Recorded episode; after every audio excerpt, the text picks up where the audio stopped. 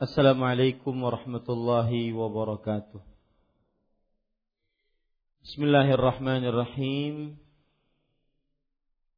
Innal hamdalillah nahmaduhu wa nasta'inuhu wa nastaghfiruh wa na'udzu billahi min shururi anfusina wa sayyiati a'malina.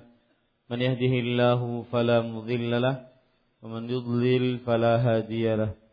واشهد ان لا اله الا الله وحده لا شريك له واشهد ان محمدا عبده ورسوله اما بعد alhamdulillah kita bersyukur pada Allah Subhanahu wa taala pada malam ini Selasa malam Rabu 19 Rabiul Tsani 1438 Hijriah kita kembali duduk bersama untuk mengkaji kajian As-Sirah An-Nabawiyah sejarah Nabi Muhammad sallallahu alaihi wasallam.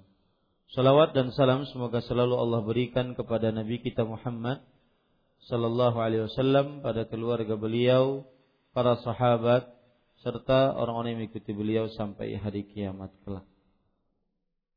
Dengan nama-nama Allah yang husna dan sifat-sifat yang ulia, kita berdoa, Allahumma inna nas'alukal huda wat tuqa wal afaf wal ghina. Wahai Allah, kami mohon kepada Engkau petunjuk, ketakwaan, sifat iffah, kesucian dan kekayaan. Amin ya rabbal alamin. Kita masih di dalam pasal yang kedua. Pasal yang kedua yaitu membicarakan tentang uh, diutusnya Nabi Muhammad sallallahu alaihi wasallam sampai kepada hijrah ke negeri Habasyah. Dan pada pasal yang kedua ini terdapat beberapa pembahasan. Pembahasan yang pertama yang sudah kita bahas yaitu permulaan wahyu. Pembahasan yang kedua yang sudah kita bahas yaitu diangkat menjadi rasul. Pembahasan yang ketiga berdakwah secara ah, sembunyi-sembunyi. Pembahasan yang keempat berdakwah secara terang-terangan. Yang kelima sekarang yaitu sikap kaum Quraisy dari dakwah secara terang-terangan. Sikap kaum Quraisy dari dakwah secara terang-terangan. Saya ingin bercerita dulu ya. Eh, orang-orang Quraisy mengira bahwa ajaran Nabi Muhammad SAW, dakwah Nabi Muhammad SAW seperti dakwah-dakwah yang lain, yang muncul di Mekah, kemudian tidak lalu tidak lambat kemudian atau lambat laun hilang. Muncul di Mekah, lambat laun hilang. Seperti misalkan uh, Zaid ibn Amr ibn Nufail. Dakwahnya muncul, hilang. Kemudian Umayyah bin Abi Salt muncul, hilang. Kemudian Qis ibn Sa'idah muncul, hilang dan selain mereka. Tetapi ketika Rasul Shallallahu Alaihi Wasallam memulai dakwahnya dengan terang-terangan.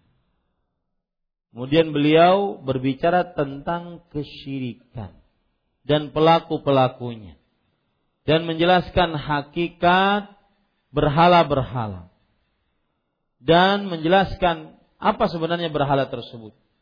Itu berhala tersebut tidak lepas dari hanya bebatuan yang tidak dapat memberikan manfaat, mudarat, bahaya, keutamaan kepada seseorang. Maka ketika Rasulullah Shallallahu Alaihi Wasallam mendakwahkan dengan dakwah yang seperti ini, maka baru orang-orang kafir Quraisy tahu ini dakwah tidak seperti sebelumnya. Dakwah tidak seperti sebelumnya yang mana dakwah sebelumnya meskipun berbicara atas nama agama tidak seperti sebelumnya. Dakwah ini muncul kemudian terus berkembang masuk ke dalam setiap rumah seperti air mengalir. Maka para ikhwan yang dirahmati oleh Allah bisa kita kita bisa lihat di zaman sekarang ketika dakwah sudah muncul di sebuah daerah maka dia akan terus berkembang, disukai oleh orang-orang di daerah tersebut. Ya. Maka pada saat itulah orang-orang Quraisy bangun. Mereka mengetahui bahwa yang didakwahkan oleh Nabi Muhammad SAW tidak seperti dakwah-dakwah sebelumnya. Dakwah Nabi Muhammad SAW adalah mengupas tentang tauhidul uluhiyah. Menjadikan Allah satu-satunya yang berhak diibadahi. Maka orang-orang Quraisy melihat ini, langkah pertama yang mereka lakukan apa? Nah, ini sikap pertama. Langkah yang pertama mereka lakukan adalah yaitu berbicara dengan paman Nabi Muhammad Siapa paman beliau? Abu Talib. Untuk apa? Untuk menghentikan atau berusaha menghentikan. Berusaha menghentikan kelakuan Nabi Muhammad SAW, yaitu yang telah menurut orang-orang kafir Quraisy tentunya, yang telah menghina Tuhan-Tuhan mereka, berhala-berhala mereka, menyesatkan kelakuan-kelakuan nenek moyang mereka. Ini yang membuat kesal orang-orang siapa? Kafir Quraisy. Nabi Muhammad SAW ketika berdakwah tentang tauhid menghinakan berhala yang mereka sembah dan menyesatkan kelakuan-kelakuan nenek moyang mereka. Ini yang membuat mereka marah terhadap dakwah Nabi Muhammad sallallahu alaihi wasallam. Sekarang saya bacakan riwayat disebutkan oleh Ibnu Hisham di dalam kitab uh, Sirah An-Nabawiyahnya. Saya baca. Falamma bada Rasulullah SAW kaum mobil Islam. Ketika Rasulullah SAW menunjukkan kepada kaumnya Islam tentang Islam. Wasadda bih kama amarahu Allah dan memunculkannya memunculkan Islam tersebut sebagaimana yang Allah perintahkan lam yab'ud minhu qaumuh wa lam yaruddu alaihi hatta zakara alihatahum wa aba. Pada saat itu kaumnya biasa saja. Dan tidak menolak. Tidak ada uh, apa? timbal balik. Tidak ada apa namanya yang saya sampaikan? Uh, imbas. Jadi ketika Nabi Muhammad SAW berdakwah biasa saja mereka. Tidak ada apa sih pukulan balik apa? Efek. Tidak ada efek bagi mereka. Biarkan saja.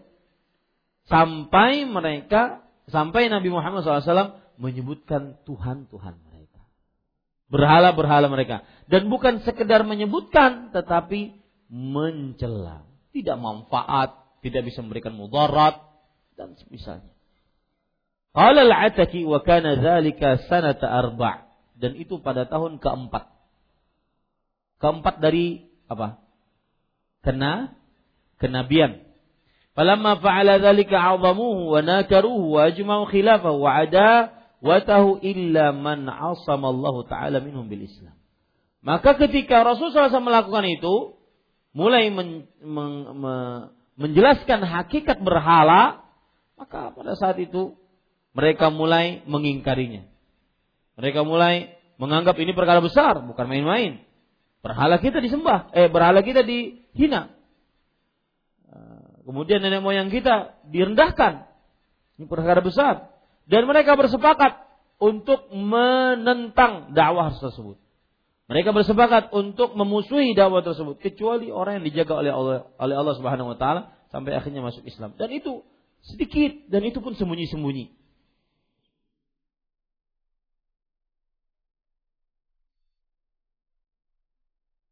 Para ikhwan yang dirahmati oleh Allah Subhanahu wa taala, dengan takdir Allah Nabi Muhammad wasallam dijaga oleh pamannya Abu Talib. Beliau menahan orang-orang yang mau menyakiti Nabi Muhammad wasallam. Beliau menahan orang-orang yang ingin menghancurkan dakwah Nabi Muhammad wasallam. Ya. Maka Rasulullah SAW pun terus menyampaikan dakwahnya memperlihatkan dakwahnya. Tidak ada sesuatu sat, sat, sesuatu pun yang bisa menahannya. Pada saat itu. Karena ada Abu Talib. Ya ada Abu Talib. Lalu falamma ra'at Quraisyun anna Rasulullah sallallahu alaihi wasallam la ya'tab la yu'attibuhum min syai ankaruhu alai min firaqihim wa aibi alihatihim. Dan ketika orang-orang Quraisy melihat bahwa Rasul Shallallahu Alaihi Wasallam tidak ada sesuatu apa pun yang menghalanginya, ya, maka akhirnya mereka mengingkari apa yang dilakukan oleh Rasul Shallallahu Alaihi Wasallam dengan cara apa? Mereka memisahkan diri dari Rasul Shallallahu Alaihi Wasallam. Kemudian mereka sedih, uh, marah karena Rasul Shallallahu Alaihi Wasallam mencela sembahan-sembahan mereka menurut mereka. Warau anna ammahu Abu Talib qad hadiba alaih wa qama dunah wa lam yuslimuhu lahum. Masya rijalun min asyrafihim ila Abi Talib. Dan juga ketika pamannya telah menjaga beliau, kemudian e, berjuang untuk beliau dan tidak menyerahkan beliau kepada orang-orang musyrik, maka datanglah orang-orang yang dianggap mulia dari orang-orang musyrik Quraisy menemui Abu Talib. Mereka mengatakan, Ya Abu Talib. Wahai Abu Talib, inna bina akhika qad sabba alihatana. Sesungguhnya ini keponakanmu telah mencela berhala-berhala kita. Wa abadinana wa safaha ahlamana wa dhallala aba'ana. Dan dia me, me, menghinakan agama kita. Merendahkan orang-orang yang berilmu dari kita, menyesatkan nenek moyang kita. Ini lengkap sudah berarti. Ya. Fa imma an takuffah wa imma an tukhalliya bainana wa bainah. Wahai Abu Talib, jaga dia atau kami habisi. Bahasanya begitu. Jaga dia atau kami habisi. Fa innaka ala mithli ma nahnu alaih min khilafih fadakfikahu. Engkau wahai Abu Talib sama keyakinannya dengan kita menyelisih dia, maka kami cukupkan engkau sebagai pemberi peringatannya. Maka Abu Talib mengatakan kepada mereka perkataan yang lembut dan menolak mereka dengan penolakan yang baik. Lalu mereka pun pergi. Jadi Abu Talib tetap membela Rasul Shallallahu Alaihi Wasallam, tapi dengan bahasa yang yang baik, yang santun. Maka akhirnya pulang mereka pergi, mereka pergi. Nah, ini sikap Quraisy terhadap dakwah terang-terangannya Rasulullah Sallallahu Alaihi Wasallam. Kita ambil dulu pelajaran dari ini. Ada lima pelajaran. Yang pertama bahwasanya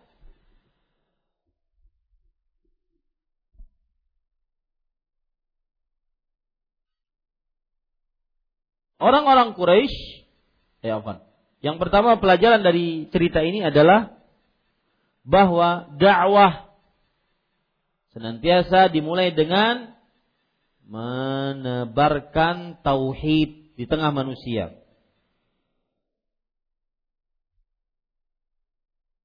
Dakwah dimulai dengan menebarkan tauhid di tengah manusia sehingga mereka paham mana yang disembah, mana yang ibadah, mereka paham. Maka para ikhwan yang dirahmati oleh Allah, hendaknya para pendakwah mendakwahkan tauhid ini di mana-mana. Terutama zaman sekarang yang mulai sudah samar-samar, yang keasikan dengan kajian-kajian selain tauhid. Keluarga, cinta-cintaan, aku cinta kamu, kamu cinta dia. ya? Jarang sekarang belajar tauhid. Kalau seandainya belajar tauhid, sedikit yang hadir. Tapi kalau seandainya sudah masalah cinta-cintaan, banyak yang hadir. Wallahi keluarga tidak akan cinta, sakinah, mawaddah dan rahmah tanpa tauhid. Karena dengan tauhid sang suami akan menepati hak-hak istri. Dengan tauhid sang istri menjalankan kewajibannya terhadap siapa? suaminya. Ini para ikhwan yang dirahmati oleh Allah. Maka dahulukan dengan tauhid. Apalagi di zaman sekarang kita benar-benar membutuhkan tauhid. Masalah memilih pemimpin kafir. Masih ada kaum muslimin yang dengan terang-terangan memilih pemimpin kafir. Ini sebenarnya adalah larinya kepada apa?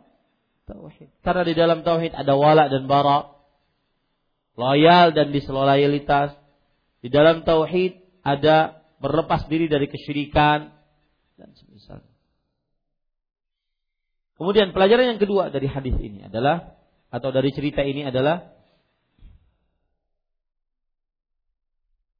yaitu salah satu penyebab orang kafir Quraisy menolak dakwah Rasulullah adalah karena mentaklid nenek moyangnya. Mengikuti buta kebiasaan nenek moyang yang buruk. Salah satu penyebab orang-orang kafir Quraisy menolak dakwah Nabi Muhammad SAW karena mereka mengikuti dengan buta ke nenek moyang mereka yang buruk. Sebagaimana dalam surat Al-Baqarah atau Az-Zukhruf ayat 22 sampai 23. Bal qalu inna wajadna aba'ana ala ummah. Akan tetapi mereka mengucapkan sesungguhnya kami dapati nenek moyang kami di atas sebuah amalan. Wa inna ala atharihim muhtadun. Dan kita mengikuti jalan mereka. Nah ini dia. Kita menjadikan mereka sebagai petunjuk. Wa kadzalika ma arsalna min qablika fi qaryatin min nadhir illa qalu mutrafuha inna wajadna aba'ana ala ummah wa inna ala athari muqtadun. Demikianlah siapa saja yang kami utus sebelum engkau seorang rasul di sebuah kampung untuk memberikan peringatan melainkan orang-orang yang berwibawa, orang-orang pemimpin masyarakat mereka mengatakan kami mengikuti apa yang kami dapati dari nenek Para ikhwah yang dirahmati oleh Allah, taklid kepada nenek moyang, mengikuti dengan buta nenek moyang yang keliru, ya, yang keliru, maka ini adalah sebuah perkara agama yang tidak bisa tidak pasti mendatangkan keburukan. Ya. Sebagian orang mengira bahwasanya agama yang dia anut selama ini benar. Tata cara sholat yang dia, dia anut selama ini benar. Karena dia melihat bapaknya. Ini pada yang dirahmati oleh Allah Subhanahu wa taala. Kemudian sebagian orang juga berpegang teguh kepada uh, adat istiadatnya. Kemudian kebiasaan-kebiasaannya, kebiasaan-kebiasaan nenek moyang, padahal bertentangan dengan syariat Islam. Maka ini tidak dibenarkan. Saya pernah ke luar negeri, negeri kafir. Kalau seandainya anak berumur 18 tahun dia berhak untuk keluar rumah tanpa harus izin orang tuanya. Ya. Berhak dia keluar rumah. Kalau orang tuanya melarang, orang tuanya kena pidana. Itu masuk masuk pengadilan. Makanya banyak kumpul kumpul kebo. Anak umur 18 sudah keluar bersama temannya, bersama dan semisalnya. Nah, ada orang yang tinggal dalam keadaan seperti ini, dia menikah dengan orang Indonesia. Menikah dengan orang Indonesia, akhirnya si suami ini tidak mendapati perlakuan sebagaimana perlakuannya sebagai seorang suami. Dalam artian, sang istri tidak melayaninya. Sang suami ingin sekali mendapatkan satu gelas kopi dibuatin oleh istrinya. Maka sang istri menjawab, itu adalah kebiasaanmu di Indonesia. Kebiasaan kami di negeri ini adalah seorang istri tidak harus melakukan seperti itu. Bahkan suami yang minta-minta seperti itu dianggap annoying, ganggu. Ya, pengganggu. Sudah kamu annoying saya. Silakan kerjakan yang lain. Mau kopi ambil sendiri. Hmm, itu nikmat loh. Antum disuguhin nasi goreng pagi-pagi, kopi. Itu nikmat. Pada tahu belum nikah. Itu nikmat. Ya. Ini pada ikhwan. Ada orang-orang yang berharap satu kopi. Satu nasi goreng. Satu pisang goreng. Ini pada ikhwan yang dirahmati oleh Allah Subhanahu. Nah, ini kan apa? Taklid buta yang keliru dan itu adalah permasalahan besar. Taklid buta dalam perihal akidah, taklid buta yang keliru dalam perihal eh, apa? Taklid buta dalam perihal akidah yang keliru, taklid buta dalam perihal ibadah yang keliru, taklid buta dalam perihal muamalah yang keliru, akad nikah, resepsi pernikahan, ya, taklid buta dalam perihal tingkah laku, ucapan. Maka ini semuanya tercela. Lihat tadi, orang-orang kafir Quraisy menolak beriman kepada Rasulullah SAW ketika beliau berdakwah dengan terang-terangan. Penyebabnya adalah kenapa? Taklid buta menyerupai, meniru secara buta tanpa dalil ini tidak benar. Ya, ini para ikhwan yang dirahmati oleh Allah Subhanahu wa taala. Lihat perkataan Imam Al-Qayyim yang menarik. Beliau katakan di dalam kitab Madarijus Salikin. Wa ma 'alal 'abdi adarru min malikil 'adati lahu. Wa ma 'aridul kuffari ar-rusula wa ma'arad al-kuffar ar-rusula illa bil adatil mustaqirrah al-mawruthah lahum anil aslafil madiyah. Faman lam yuwattin nafsahu ala mufaraqatiha wal khuruj anha wal isti'dad lil matlub minhu fa huwa maqtu' wa an fawzihi wa falahu mamnu'. Lihat. Artinya dan tidak ada atas seorang hamba yang lebih berbahaya dibandingkan tergadai ter ikat dengan kebiasaannya. Ya. Tentunya kebiasaan yang buruk. Dan tidaklah orang-orang kafir menentang dakwahnya para rasul kecuali dengan apa? Dengan apa tadi? Dengan taklid buta yang mereka warisi dari orang-orang sebelum mereka. Nah, ini hati-hati para ikhwan yang dirahmati oleh Allah. Maka barang siapa yang tidak menguatkan dirinya untuk berpisah dengan taklid buta tersebut, keluar dari taklid buta tersebut, ya. Dan belum menetapkan dirinya untuk bersiap-siap untuk bersiap-siap melakukan itu, maka berarti dia terputus. Tidak mendapatkan kebaikan, kemenangan karena mengikuti taklid buta. Hati ini pada ikhwan yang dirahmati oleh Allah Subhanahu wa Lihat lagi perkataan Imam Abdul Aziz bin Muhammad bin Saud. Di dalam surat beliau, Al-adah malakah tuqallabu shinu zainan walam tu'adu rusulu bisain a'zama min al-adat. Adat itu adalah memiliki. Dalam artian dia menguasai dia akan membuat yang buruk menjadi baik dan tidak ada seorang rasul dimusuhi dengan yang lebih berat musuhnya dibandingkan musuhnya adalah adat kebiasaan. Al-adah malakah. Adat kebiasaan adalah me, menguasai. Mem, karena penguasaan itu, maka yang buruk jadi baik. Gara-gara apa? Gara-gara adat. Ya. Dan tidak ada seorang rasul yang ditulis uh, yang di apa namanya? dimusuhi kecuali musuhnya yang paling besar adalah adat taklid buta. Bagaimana firman Allah Subhanahu wa taala di dalam surat uh, Az-Zukhruf ayat 23, "Inna wajadna aba'ana ala ummah wa inna ala atharihim muqtadun." Kami mendapati nenek moyang kami di atas sebuah amalan dan kami mengikutinya. Bekas-bekasnya kami mengikutinya, bukan bikin sendiri. Nah, ini yang jadi masalah. Kemudian, pada yang dirahmati oleh Allah, pelajaran yang ketiga dari hadis ini adalah tidak boleh perkara-perkara agama, amal-amal ibadah dalam agama disebut dengan adat kebiasaan. Tidak boleh.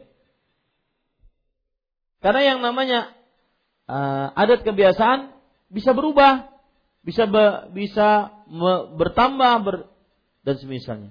Hasbama yaran nas sesuai dengan apa yang dilihat oleh manusia.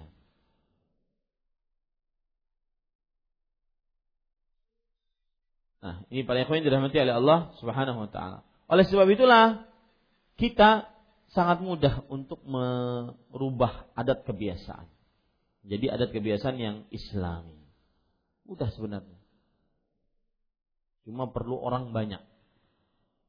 Ya, tidak bisa sendirian. Harus bekerja sama. Kemudian, pelajaran yang keempat. Para ahli sejarah pasti dan juga para pembaca sejarah pasti bingung dan takjub dengan sikap Abu Talib. Kok sampai segitunya? Gitu Membela siapa? Rasulullah Sallallahu Alaihi Wasallam.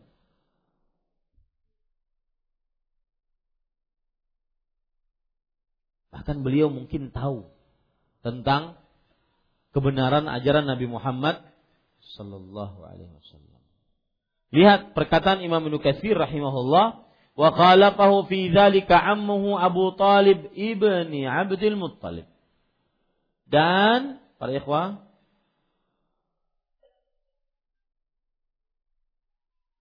yang menyelisih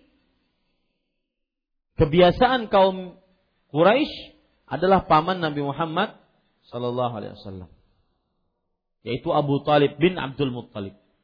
Wa kana Rasulullah sallallahu alaihi wasallam ahabbu khalqillah ilaihi tibaan. Dan Nabi Muhammad sallallahu alaihi wasallam adalah makhluk Allah yang paling dicintai oleh Allah secara tabiat manusia. Ini manas secara tabiat manusia. Wa kana yahnu alaihi wa yuhsinu ilaihi wa yudafi'u wa yuhami bahwa Abu Talib menjaganya, mengayominya, berbuat baik kepadanya, ya, dan tidak membiarkan orang-orang orang-orang lain menyakitinya.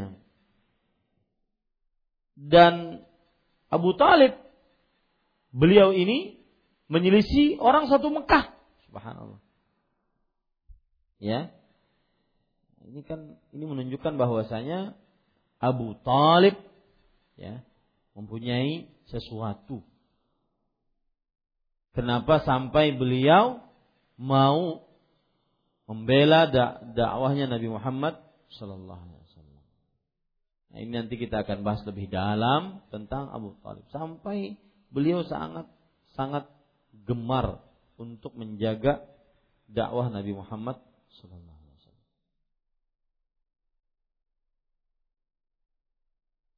Baik, pelajaran yang kelima dari hadis ini adalah sikap dalam periha, dalam perkara meminta tolong kepada orang-orang musyrik.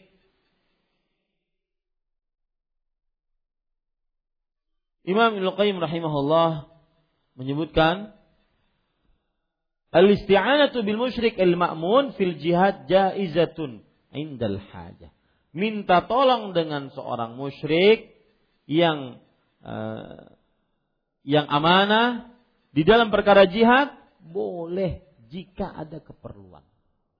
Boleh jika ada keperluan. Para ikhwan yang dirahmati oleh Allah Subhanahu wa taala. Jadi Nabi Muhammad SAW minta bantuan atau dibantu oleh orang-orang Quraisy yang musyrik pada saat itu Khadijah. Kemudian barusan siapa? Uh, bahwa Nabi Muhammad SAW minta bantuan kepada orang-orang musyrik. Ya. Di antaranya waktu itu Abu Talib. Kemudian sebelumnya Abdul Muttalib. Maka tidak mengapa untuk minta bantuan kepada orang musyrik dalam perkara berjihad ketika diperlukan. Ya, tidak mengapa ini. Ketika diperlukan. Ya. Cukup kiranya kajian kali ini yaitu sikap orang-orang kafir Quraisy terhadap dakwah terang-terangannya Rasulullah Sallallahu Alaihi Wasallam. Sikapnya menentang. Kapan menentangnya? Ketika Nabi Muhammad SAW berdakwah dengan terang-terangan dan menjelaskan hakikat berhala dan mencela semua sembahan selain Allah. Baik. Itu bab yang kelima kita pelajari tadi. Bab yang keenam insyaallah taala pada pertemuan yang akan datang. Wallahu alam wa sallallahu nabi Muhammad walhamdulillahi.